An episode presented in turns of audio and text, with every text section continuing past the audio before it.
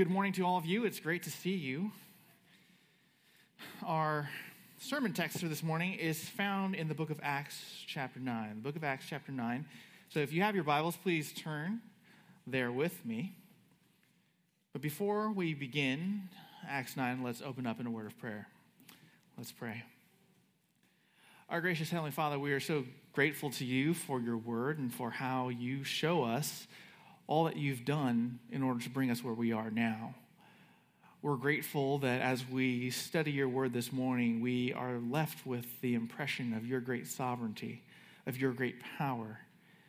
We pray that, Lord, as we study this familiar text, you would help us to walk away more in awe of you for all that you've done, more impressed with your sovereignty and Lord, we pray that you would receive all the glory and all the honor as we reflect in thankfulness everything that you've done to get us up to this point. May you be glorified and honored through the preaching of your word. It's in your sons that we pray. Amen. Well, just out of sheer curiosity, I wanted to see which persons in the Bible people today generally regard as important. So I did what most people do when they want to find answers to these things I Googled it. And I found a list from two authors, and I'm by no means trying to endorse these authors, but they came up with a list, and I feel like the people that they highlighted were pretty interesting. The list they arranged in chronological order. So they had Adam and Eve, Noah, Abraham, Moses, David, Elijah, Isaiah, Mary, Jesus, and Paul. It's not a bad list. If you think about it, if you were limited to choosing the 11 most important people in the Bible who you'd, who you'd list, there are probably not too many people that you would take out of that initial list. But as you probably guessed, as even you looked at your Bibles, you see the chapter heading, you see chapter 9. We're, probably, we're, we're going to be looking at primarily Saul this morning, or the man who eventually becomes known as Paul. He wrote 13, maybe 14 of the letters in the New Testament, and so we will be focusing our attention on him a little bit this morning. But as many of you know, if you've been here with us the last four weeks, the main character of the story in the book of Acts is not necessarily Paul, and it's not necessarily Peter either, but it is Jesus Christ. The mission of the church has been from the very beginning to be a witness to all of Jerusalem, Judea, Samaria, and to the remotest parts of the earth. However, if you were to read the book of Acts all the way up until this point, up until chapter 9, you'll realize that the gospel has not really gone out of Israel just yet. It's left Jerusalem and has gone to some of the surrounding areas around Jerusalem, but it has yet to go far enough to be considered the remotest parts of the earth. In order for the gospel to go where it needs to go, Jesus still needs to call a special chosen servant who can uniquely take on Christ's mission to the ends of the earth. But first, Jesus needs to make Saul the man he needs to be before the gospel can go out to the world. And additionally, the rest of the church must begin to see that the gospel going out to the rest of the world has always been a part of God's plan. They need to see that, they need to be con- convinced of that so that they will understand in greater detail the mission that God has given them. So, in order for all these things to happen, three events must occur. And this morning we will examine three events that Jesus uses in order to pave the way for salvation to go to the Gentiles. Three events Jesus used in order to pave the way for salvation to go to the Gentiles. The first event that we're going to look at, the first event that Jesus uses in order to pave the way for salvation to go to the Gentiles, is the conversion of Saul. The conversion of Saul. Verses 1 to 2. Now, Saul, still breathing threats and murder against the disciples of the Lord, went to the high priest and asked for letters from him to the synagogues at Damascus, so that if he found any belonging to the way, both men and women, he might bring them bound to Jerusalem. Saul was so violently opposed to Christians, so hostile towards those who taught the name of Christ, that the very breath he breathes is described as breath of threat and murder against the disciples.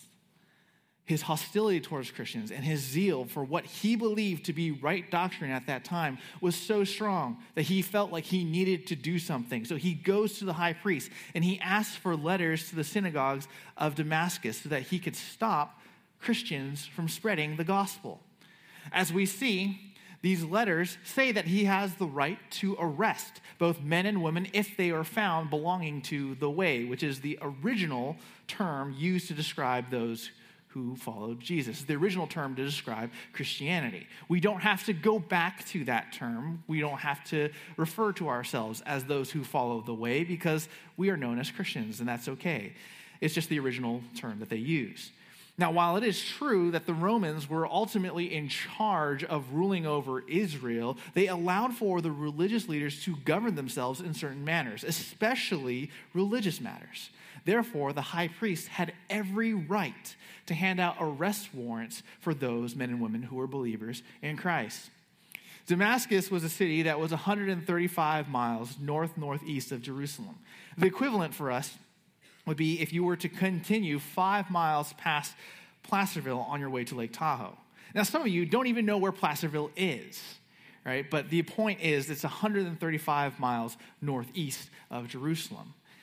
And Paul's zeal and his hatred for Christianity was such that he was willing to travel that long of a distance in order to try and bring an end to a movement that had no direct bearing, no threat whatsoever to the Jewish faith in Jerusalem because he hated it so much. He viewed Christianity as a threat, as an abomination, and he was willing to go on a mission to eradicate it before it could go any further. And as Saul was getting closer to Damascus, suddenly a light from heaven flashed around him.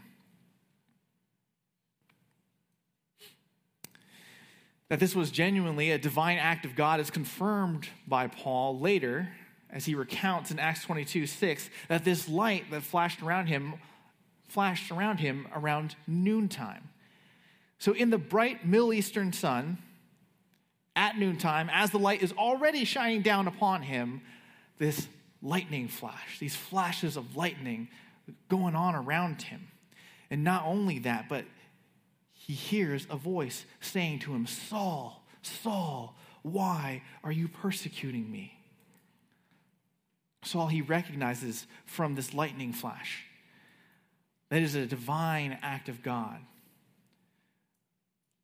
And recognizing that what is happening is something from heaven, he falls to the ground in reverence and as he hears that voice calling out to him, he understands that the one speaking to him must have authority, must have sovereignty, because clearly everything that is happening around him is from God.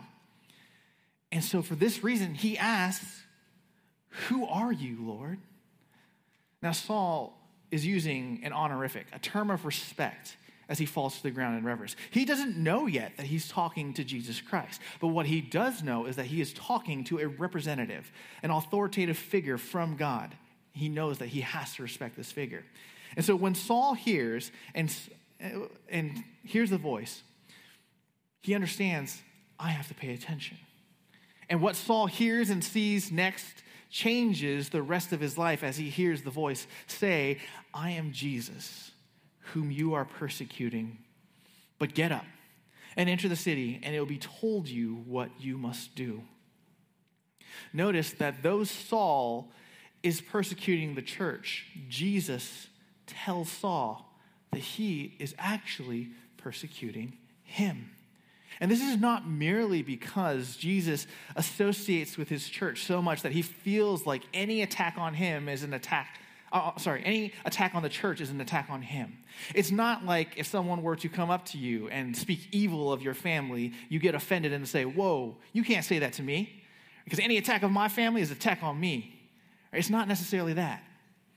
When Jesus says that Saul is persecuting him, he's speaking about a spiritual reality that those who believe in him and repent of their sins are one with him. When we as a church talk about being a part of the body of Christ, where all the members of body of the body represent Christ. We're not talking about a sociological movement that says we are one just because we decided to meet in one building and we are all devoted to the same cause. What we're talking about is the spiritual reality of Acts 2 when believers are filled with the Holy Spirit. They are filled with Christ's Spirit. They are made into one new humanity, a humanity that is not defined by Adam and his failure, but a humanity that is defined by Jesus and his righteousness. You see, our sin nature is inherited from Adam because he represented all of humanity as our corporate head, kind of like how the president becomes the representation of an entire nation. Adam's failure, Adam's sin, led to that sin being passed down from generation to generation, such that every single human being outside of Jesus has been afflicted with this sin nature. We all have it. And if the person who represented all of humanity doomed us all because of his sin, because of his failure, we need if we're going to get salvation, we need a new corporate head, a new man to represent us all, to pave the way for that sin nature to be dealt with once for all. And Jesus is that man, the ultimate man, because he, being 100% God and 100% man, is everything that we were ever supposed to be before the Lord. He is everything that we were ever supposed to be. We, in our sin, have failed to be what God wants us to be. But because of Christ's death and resurrection, because he died on the cross in our place, when we believe in him and repent of our sins, we become one with him. And though we are deficient on our own, when we are one with him, we then become everything that we were supposed to be everything that we're supposed to be because we are united with Him. So when Jesus tells Saul that persecuting the church is also persecuting him, he's not just saying something nice that's supposed to make you feel warm and fuzzy on the inside. It's not just a nice sentiment. It's not just Jesus making a statement about how he feels about the church. It is the reality that the church uniquely represents Christ because we are all actually one with him. And this is why, brothers and sisters, we implore you to live righteously, to examine your hearts, to see whether there's any sin in your life, any part of your life that dishonors Christ. Because you being one with Him actually means something. It's not something that we just say, right? But it actually means something. When we believe in Him and repent of our sins, we are baptized into His body. We represent Him to the rest of the world as an individual and as a church together. Christians, we shouldn't be righteous and loving because Christianity has provided us with a good set of morals, a good set of rules by which we are to live. We should strive to reflect the same nature as our God because we are a picture of Him to the rest of the world. We represent Him physically to the rest of the world. If we want to bring him glory, if we want to bring him honor, we must accurately reflect him in our lives, which is why we need to work hard to become more like Christ. We reflect him in everything. So when we study those attributes of God, when we hear about what God is like, those are the characteristics, those are the attributes that we try and imitate in our lives because we want for other people, when they look at us, to see a picture of who God is so that they can be impressed with not us, but with God. They can see that there's a hope, there's a reason for the hope that we have. Now, returning to Saul on the road to Damascus, the men who were traveling with Saul, it says in verse 7 they stood speechless. They heard a voice, but they saw no one. They saw no one. They couldn't see what Saul saw. They heard the voice, but they couldn't see anything. They couldn't see the resurrected Christ in his glory. And there is so much that we could go into here. We really don't have the time. Uh, but suffice it to say, what Saul sees here on the road to Damascus, it sets him on a trajectory to make the impact that God intends for him to make. What Saul sees here on the road to Damascus is what drives his personal evangelism. It drives his writing ministry. It drives his preaching ministry. If you ever wondered why Saul was so motivated to get the gospel out, this is why. What he sees here changes his life in a way where he cannot go back. He is dominated by this vision, and that sets him forth. It keeps him going. Every single time he got close to death, he got back up and he kept on preaching. You wonder why? Because he saw the resurrected Jesus Christ. He understood the mission that he had to go to. He understood that if he is all about the glory of God, he cannot stop defending the glory of God. He cannot stop preaching the gospel. So he gets up and he keeps going because that glory is what drives him forward. And so, Saul, this vision that Saul sees, it is everything. It is everything. And it changes his life. But after the vision stops, Saul, he gets up from the ground, and though his eyes were open, he could see nothing. And so, leading him by the hand, his companions brought him into Damascus, and he was three days without sight and neither ate nor drank. What he sees what he sees sends him into meditation, sends him into thinking about what he has just saw in the resurrected Christ.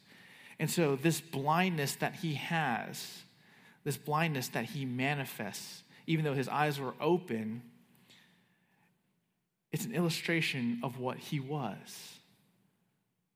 Saul was spiritually blind, he could not see the truth. And so his physical blindness represented the spiritual, rea- the spiritual reality that was in his heart. He was spiritually blind, but he could see. Now, he can't even see. So this led him into thinking more about what he had just saw. And so what we'll see later is that even during this time of fasting, he's, he also saw another vision from the Lord Jesus Christ.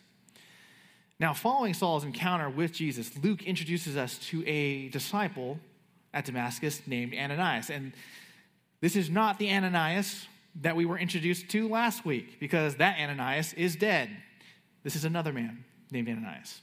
Okay, this Ananias, he also receives a vision from Jesus, and Jesus tells him, Get up and go to the street called Straight and inquire at the house of Judas for a man from Tarsus named Saul, for he is praying. Verse 12, and he has seen in a vision a man named Ananias come in and lay his hands on him so that he might regain his sight. But Ananias answered, Lord, I have heard from many about this man, how much harm he did to your saints at Jerusalem. And here he has authority from the chief priests to bind all who call on your name.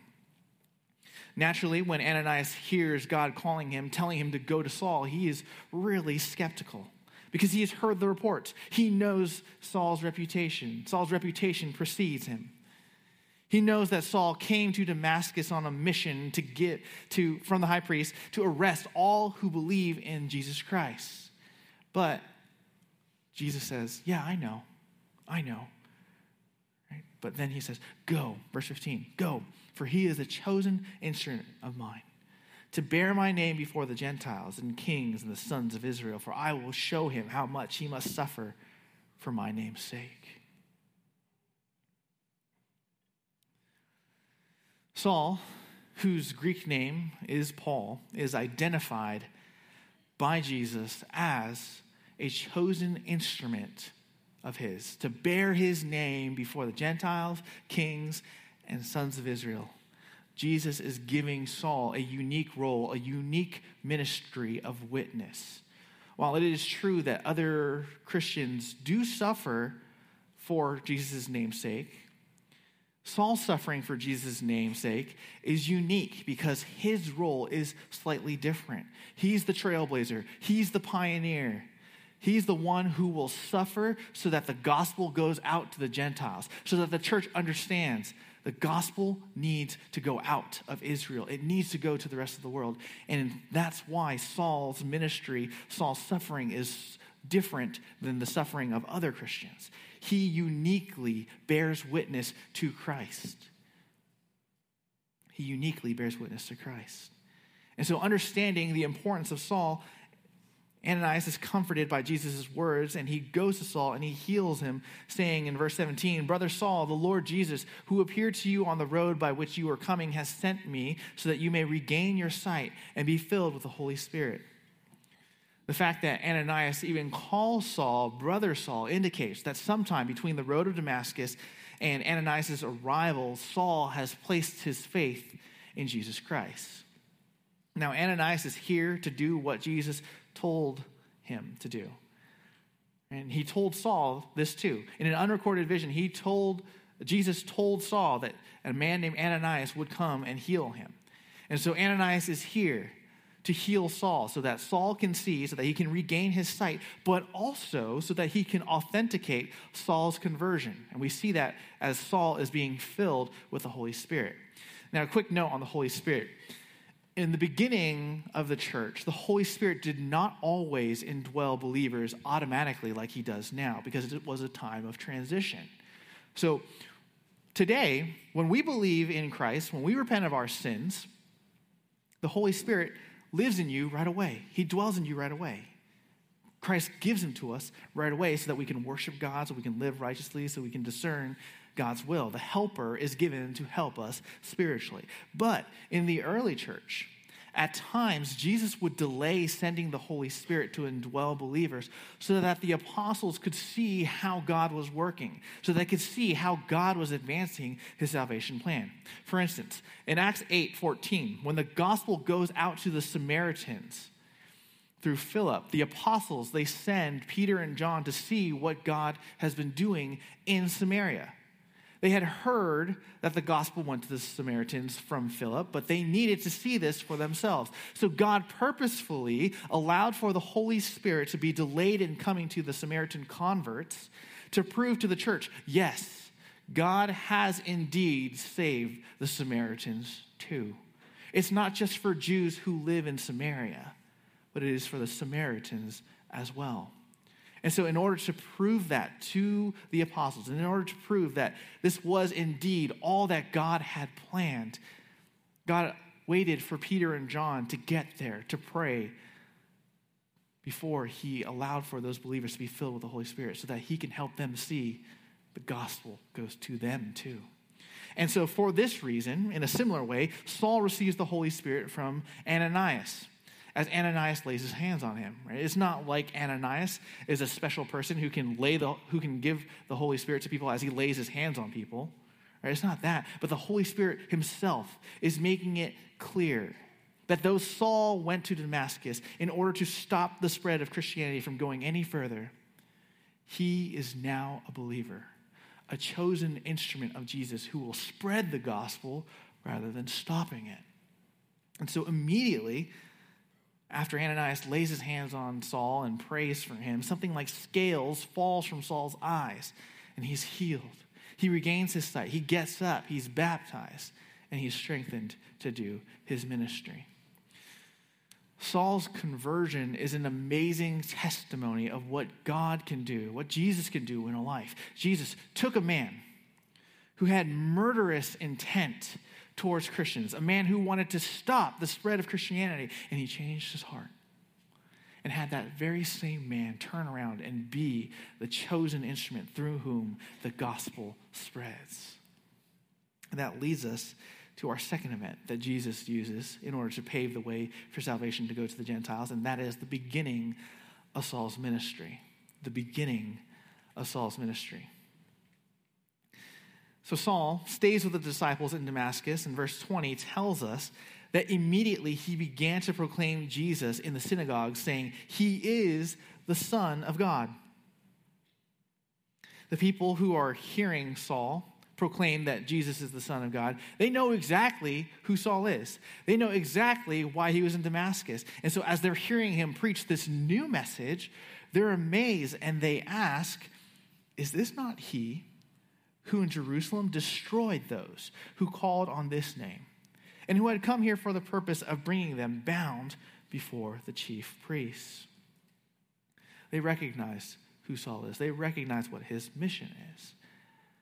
But Saul proves himself converted and proves the power of God in his life because verse 22 says he kept increasing in strength and confounding the Jews who lived at Damascus by proving that this Jesus is the Christ. Saul was preaching Jesus as the Christ in the synagogues, and he wasn't just standing out in the public square and yelling out, Jesus is the Son of God, believe. No, he was using the scriptures, all of the Old Testament, to prove that Jesus truly was the Christ.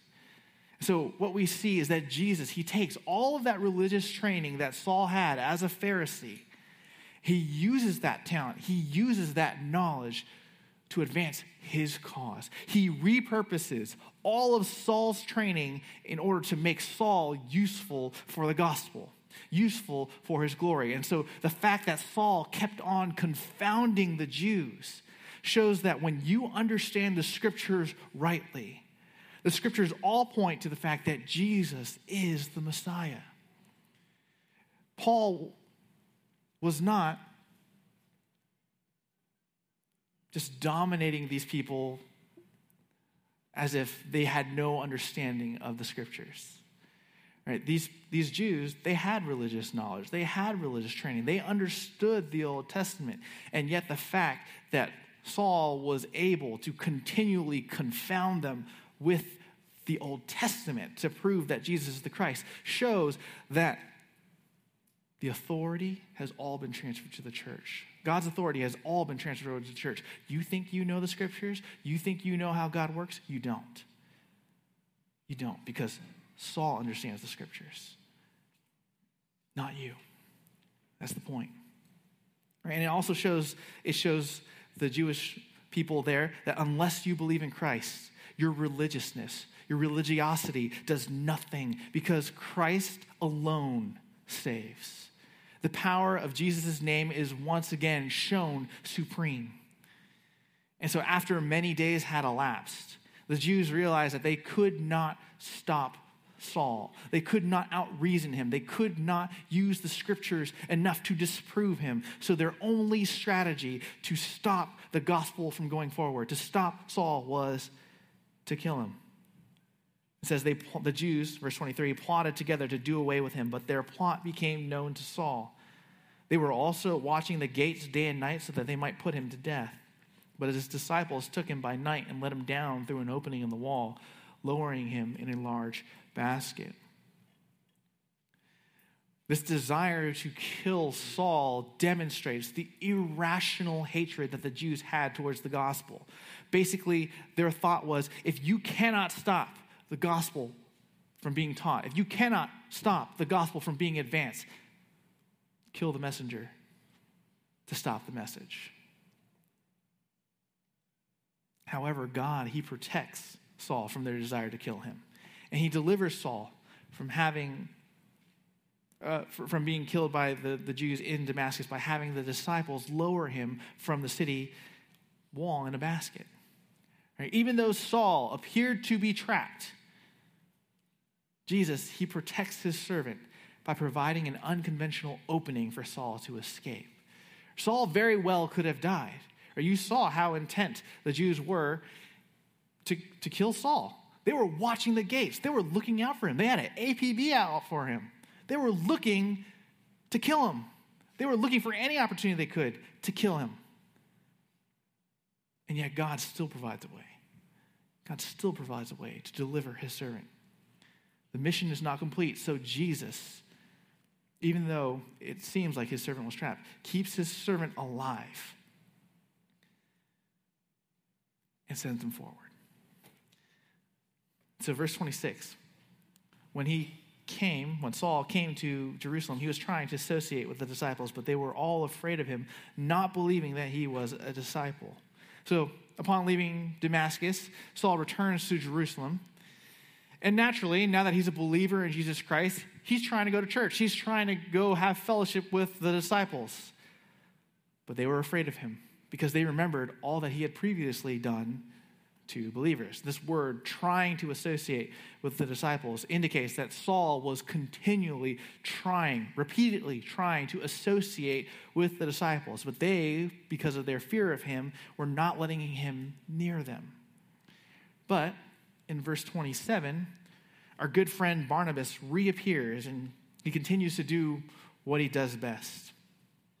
It says Barnabas took hold of him and brought him to the apostles and described to them how he had seen the Lord on the road and that he had talked to him and how at Damascus he had spoken out boldly in the name of Jesus. You see, Barnabas, he appears once again in order to move God's plan forward through a small action by confirming that Saul was truly converted. When we last saw Barnabas in Acts 4, at the end of Acts 4, he understood the mission of the church. He understood the importance of unity within the church. And so he sold his land and gave all the money to the church to prove to the world that the church is all about Jesus Christ. And because we're all about Jesus Christ, we care for one another's needs. Here again, he uses another small action, the, the presenting of Saul to the apostles to demonstrate that this is God's man. This is the man that we need to pay attention to. This is God's chosen servant. We have to hear what he has to say. We have to welcome him in. Barnabas' testimony was instrumental in helping the apostles see that there was no undercover ruse from Saul to find out who Christians were by pretending to be a Christian so that he could persecute them later.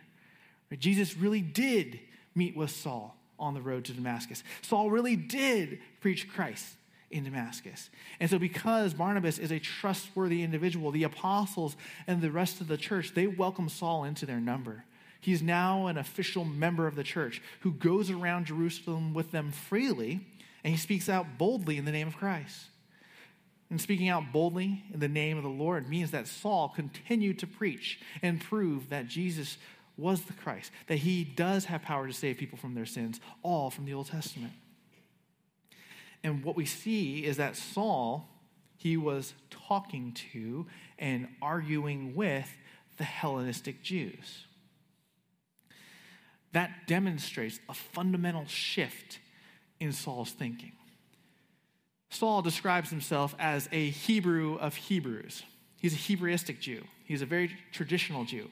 He spoke Hebrew, he held to all the Hebrew traditions, he kept all the laws. The Hellenistic Jews were Jews who were ethnically Jewish but culturally Greek. In a sense, it's kind of like with the Chinese people. If you have the first generation who immigrates over here, they retain their Chinese uh, identity, they speak Chinese, their culture is very, very Chinese. They hold on to that very tightly. But what we see with the successive generations that they start to lose their Chinese ethnic identity. They become more American than they are Chinese. Right? And some of you, you understand what that means. It means you're shamed by your parents, right? What's wrong with you? You're a terrible Chinese person. Well, I'm not Chinese, I'm American. Right? Is it, you're a disgrace. And it was kind of like that with the Jews and the with the with the Hebraistic Jews and the Hellenistic Jews, except for it was a little bit worse because the Hebraistic Jews they looked at the Hellenistic Jews and they said, "Not only are you a disgrace, you're a traitor. You're a traitor to your people. You're a traitor to your faith. We don't care about you. You are separate from us." And before his conversion, Saul's mindset regarding the Hellenistic Jews would have been exactly that. I'm not going to associate with you. You're a traitor. You've betrayed your own people. I want nothing to do with you. But now that he's been converted, Saul begins reaching out to these Hellenistic Jews because he's picking up where Stephen left off. Remember, Saul was there when Stephen was martyred. He was one of the ones who heartily approved of Stephen's martyrdom. But what God demonstrates here is that Stephen's death was absolutely necessary. You see, before Stephen was martyred, the gospel had not left Jerusalem. It was still in Jerusalem. They had not gone out anywhere. Stephen's death is the catalyst that spreads the believers out. And that would have been a huge problem if the church that scattered stopped preaching the gospel. Or because there, if the gospel stops being preached and the church is scattered, hope is lost. The church cannot continue. The gospel will not go forth. But that's not what happened. Right? The church that scattered, they went to different places, but they continued to preach the gospel wherever they went. And when Saul becomes a believer, he picks up the mission of Stephen. Right? The mission doesn't stop with Stephen's death. The mission doesn't stop because Stephen was martyred. It goes forth. It continues on. And he gets even stronger. And that's why Saul picks up on that mission and he continues it. It goes forward. The gospel must be proclaimed to all, regardless of ethnicity, regardless of culture. And Saul, he understands that now. Now, again, the Jews want to put Saul to death. And when the brethren in Jerusalem hear of it, they bring him to Caesarea and they send him out to Tarsus. Not just because they want to protect him from the Jews who wanted his life, but also because they understood if this man is the chosen instrument that needs to go to the Gentiles, he can't stay here. He has to go out. The apostles, they have to stay at home base. They have to stay at home base. They need to stay in Jerusalem because they are holding out hope to Israel, saying, There is salvation from sin in Jesus. But Saul, being the chosen instrument to the Gentiles, must go forward.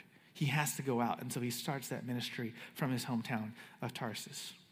Now, without any more fear of a leader like the unconverted Saul, who was bent on destroying the church, along with a change in Roman leadership, the church throughout all Judea, Samaria, and Galilee, they enjoyed peace. And being built up by God and going on in the fear of the Lord and in the comfort of the Holy Spirit, they were able to continue to increase. Jesus converts the biggest threat to the church and makes him their greatest asset, thus demonstrating that there is no more power in the Jewish religious system.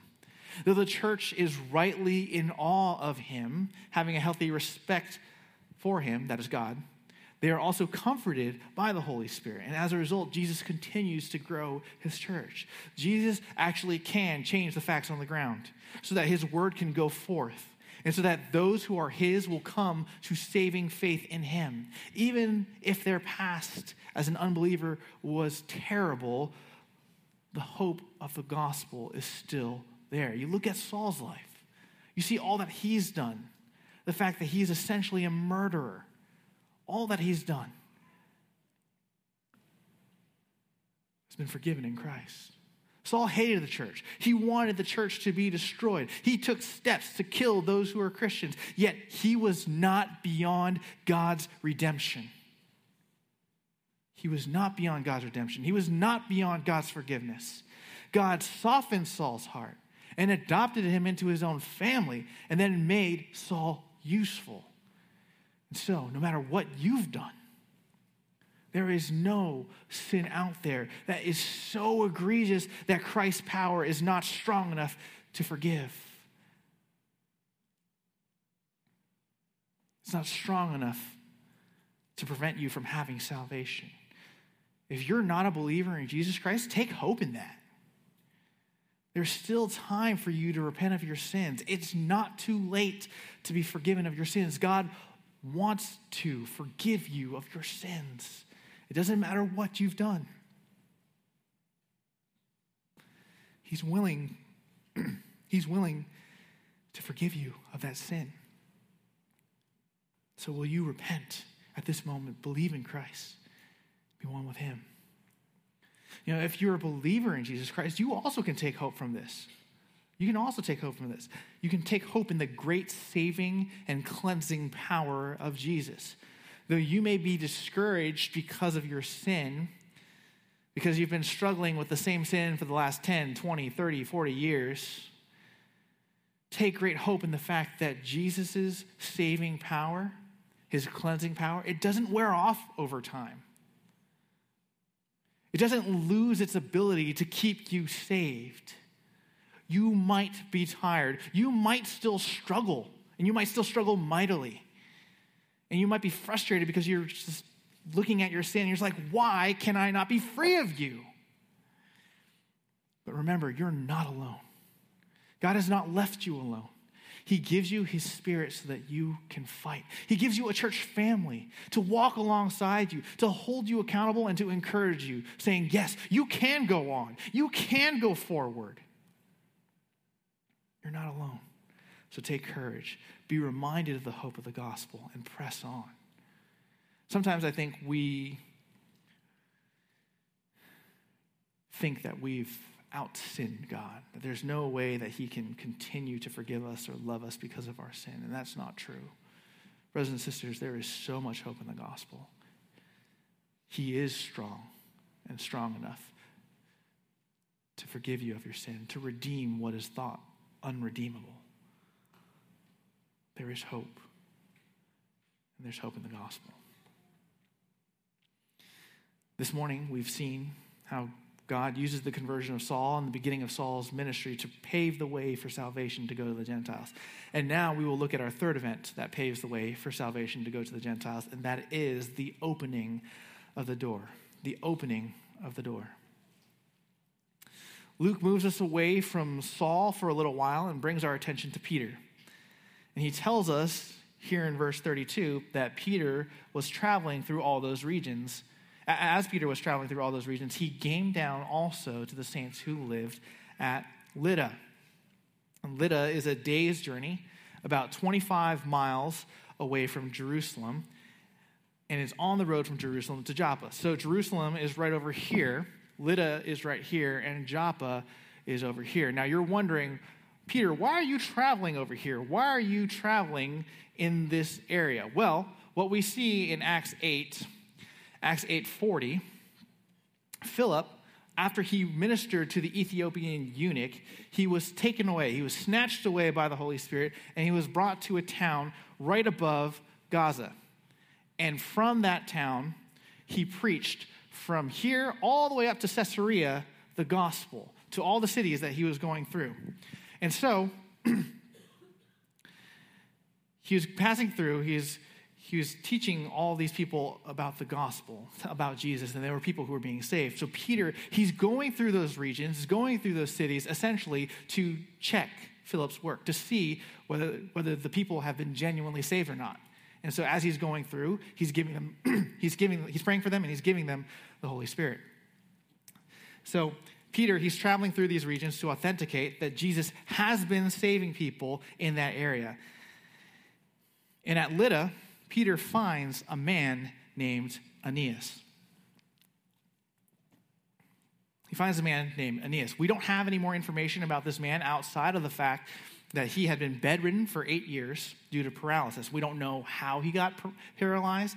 We don't know what his ethnicity was, but what we do know is that he had a Greek name. He had a Greek name. Now remember, up until this point, the gospel had not gone into any of the Gentile regions. But Peter, he finds this man, Aeneas, and moved by the Holy Spirit, he turns to the man and he says, Aeneas, Jesus Christ heals you. Get up and make your bed. Peter is making it absolutely clear to Aeneas and the people around him that Peter himself is not making Aeneas well. It is Jesus Christ who is doing the action through Peter. Jesus heals Aeneas. Jesus heals Aeneas. If he wanted to draw attention to himself, he could have just said, Aeneas, I heal you, get up and make your bed. But he doesn't. He says, Aeneas, Jesus Christ heals you, get up and make your bed. And so the immediacy of Aeneas' healing, despite the fact that he had been bedridden for eight years, indicates the validity of Jesus' healing.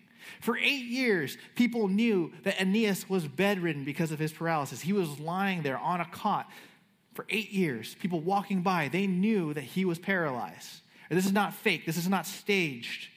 This is not a Benny Hinn session. Okay, he's been there for a while. And then Peter comes through and tells him, Aeneas, Jesus Christ heals you. And immediately, Aeneas is healed. No rehab necessary, no physical therapy necessary. Some of you wish that w- would happen to you when you get healed, right? That you don't have to do, go through all those things. I wish that would happen. Aeneas is immediately healed. This is a noteworthy miracle from Jesus. And this reiterates to the people in the region that Jesus Christ truly is Messiah, that he truly has power, that he really is the Lord. He really is the Lord. And so the news is spreading, and the people, as they hear this, they turn and they believe in Christ.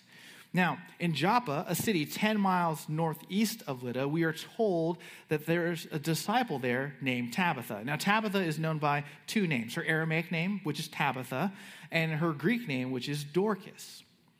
She was a believer in Jesus Christ, and that belief in Christ fueled everything that she did. It fueled the work that she did. She is described in verse 36 as a woman abounding with deeds of kindness and charity, which she continually did. So Tabitha didn't just do good deeds from time to time or whenever she had free time. She did this continually. It was a pattern of her life. And so during the same time that Peter healed Aeneas, God allows for Tabitha to get sick and die. And because she truly died, the disciples in that area, they took care of her. They got her body ready for burial. However, instead of burying her right away, they laid her body in an upper room. And because Lydda was near Joppa, because they heard of all that Peter had done, the disciples at Joppa, they sent two men to Peter and they asked him not to delay in coming to them. They had no reason to expect that Peter could raise Tabitha from the dead because up until this point, Peter has never raised anyone up from the dead. He's just healed people. But they had hope. They had hope that the Lord would do something. And so that's why they go to Peter and they say, Please do not delay in coming to us. Peter, he very well could have delayed. He could have said, No, I'm too busy here at Lydda. I can't go over to you.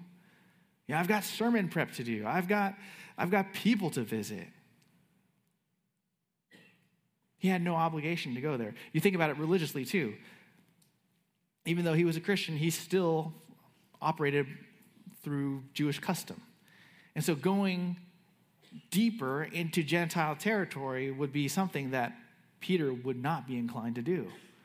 Right? Why would he go deeper into Gentile territory? We're trying to keep ourselves clean before the Lord. Why would we go to a place that could make us unclean? But Peter, he goes anyway. He goes anyway, despite the fact that he has no obligation to go. He gets up immediately and he goes with these two disciples to the house where Tabitha's body is. He's brought up to the upper room, and the weeping widows were standing there with him, and they were showing him all the tunics, all the tunics and garments that Dorcas used to make while she was with them. Now, notice, Luke just did a switch. If you didn't read carefully enough, you would have just read Dorcas and you just would have moved on. Right? But Luke switched her name from Tabitha to Dorcas. And his point is this. His point is this. While she might not be a Gentile, a full on Gentile, she was still in that Gentile region. She was still heavily influenced by Gentile lifestyle. And so he's reminding us, the readers, that Peter is going out. He's reaching out to someone who is not fully Jewish. Right? Because we saw with Paul, with Saul, that he was willing to go interact with the Hellenistic Jews. He was willing to overlook some of those things because he understood that the gospel needs to go out to everybody. And now Peter shows the same thing. Peter shows that he understands that the gospel needs to go out to everyone, not just the Hebraistic Jews. And so, as these widows, they're showing Peter all that Dorcas did. They're essentially saying, Look at how godly she was. Please, there must be something that you can do. And so, verse 40 to 42, Peter sent them all out and knelt down and prayed. And turning to the body, he said, Tabitha, arise. And she opened her eyes, and when she saw Peter, she sat up. And he gave her his hand and raised her up, and calling the saints and widows, he presented her alive. It became known all over Joppa, and many believed in the Lord. Peter praised the Lord, knowing that just as was with the case with Aeneas, that Jesus is the one who heals. Jesus is the one who raises people from the dead. And so he prays to the Lord, and then he tells Tabitha to rise. And Jesus, according to his divine purpose, raised her to life so that Jesus, so that Peter can present her alive to the saints. And as a result, her resurrection from the dead becomes known all throughout Joppa, and many believe in the Lord. These two events that we just saw, Aeneas and, and Tabitha, God sovereignly uses for his purpose. He sovereignly allowed for Aeneas to be bedridden for eight years so that he could demonstrate through Peter that Jesus has the power to heal physical illness. And God also sovereignly allows for one of the best saints in the region to die so that he can raise her up to show that Jesus has authority over death and he has authority over life. Now, there certainly was suffering and grief in these situations.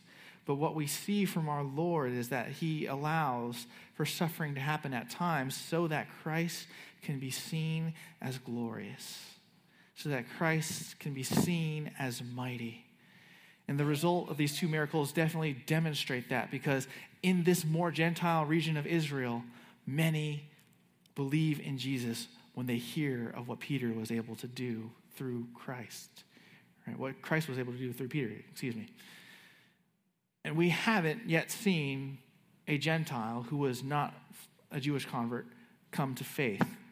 But Jesus is preparing the way, preparing the ground in the region for salvation to go to Gentiles as they are.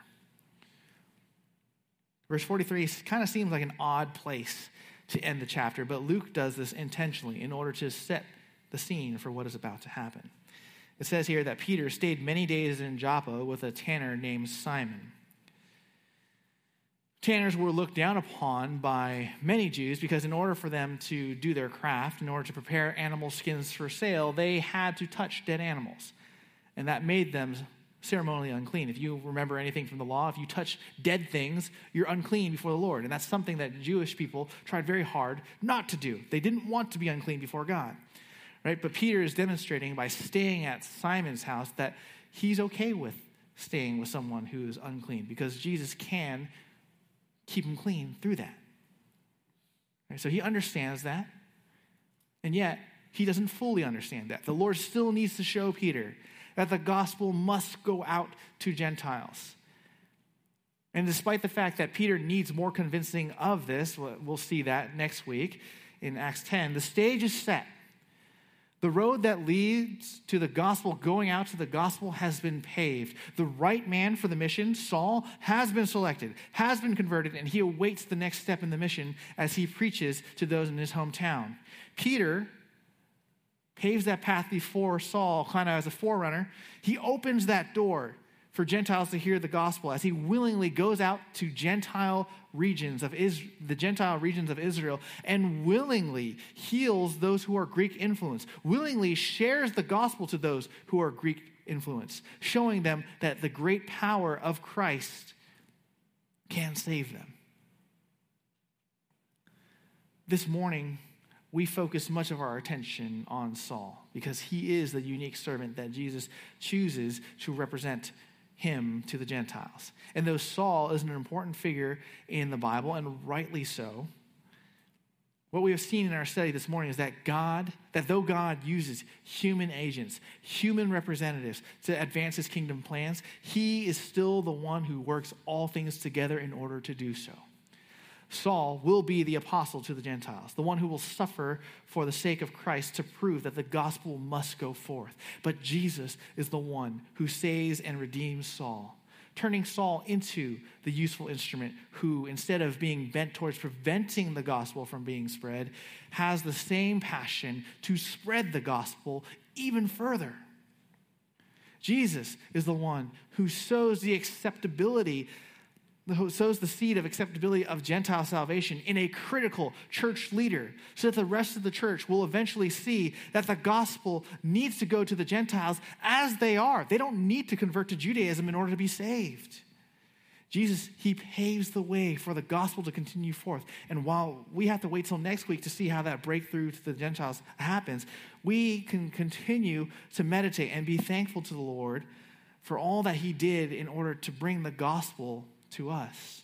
Right? Without Saul, without the conversion of Saul, one of the keys to getting the gospel out of Israel will be missing. Without that zeal of Saul, without his desire to make sure that everyone understands right doctrine, the church might not have survived. Everything that God has done here sets the stage for everything future. Right? And that's why we have to be thankful we can be thankful for Acts 9 and Acts 10. Because without Acts 9 and Acts 10, none of us here, except if you're Jewish, get saved. Without Acts 9 and Acts 10, none of us have our sins forgiven. But because God sovereignly ordained for Acts 9 and Acts 10 to occur, we have hope. We have forgiveness of sin. He's done all that on his own power. He's guaranteed that.